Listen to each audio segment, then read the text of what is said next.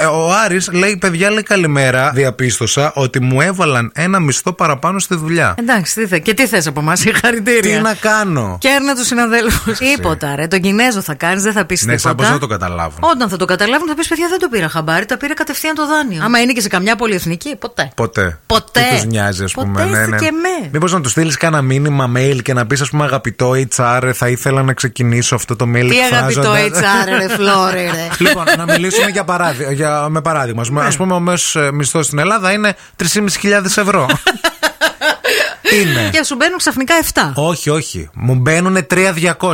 Να. Ε, Δεν θα πάω στο HR να το πω. Εννοείται ότι θα πας. Εννοείται ότι θα πάω. Γιατί είναι Στο- λιγότερα. Στο, παραπάνω, γιατί να μην το πω. Φάτα ρε μπρο. Τι Φάτα να τα- και κάντα φάτα μούχτη. και κάντα μούχτη τώρα δηλαδή. Πάντως ούτε εγώ θα το έλεγα, αλλά θα το άφηνα στην άκρη το ποσό για μια ώρα δύσκολη για να μην ξενερώσω κιόλας έτσι και τα δουν και τα ζητήσουν πίσω. Αφεντικούλη. Αυτό που θεωρείτε ρε παιδιά πάντως όλοι ότι τα αφεντικά θα σας εκτιμήσουν. Λίγο σας παρακαλώ, λίγο συνέλθετε. Αφεντικούλε, εγώ θα το έλεγα να ξέρεις. Αφεντικούλε, εγώ θα ερχόμουν πρώτος. Και όχι μόνο για μένα. Και αν μάθαινα για άλλους.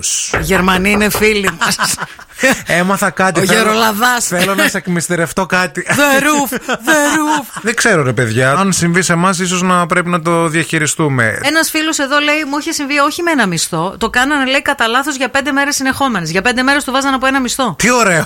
Εγώ ρε φίλε θα είχα φύγει διακοπές. Πες παιδιά, παρετούμε. Γεια σας, φιλάκια. Άντε, γεια.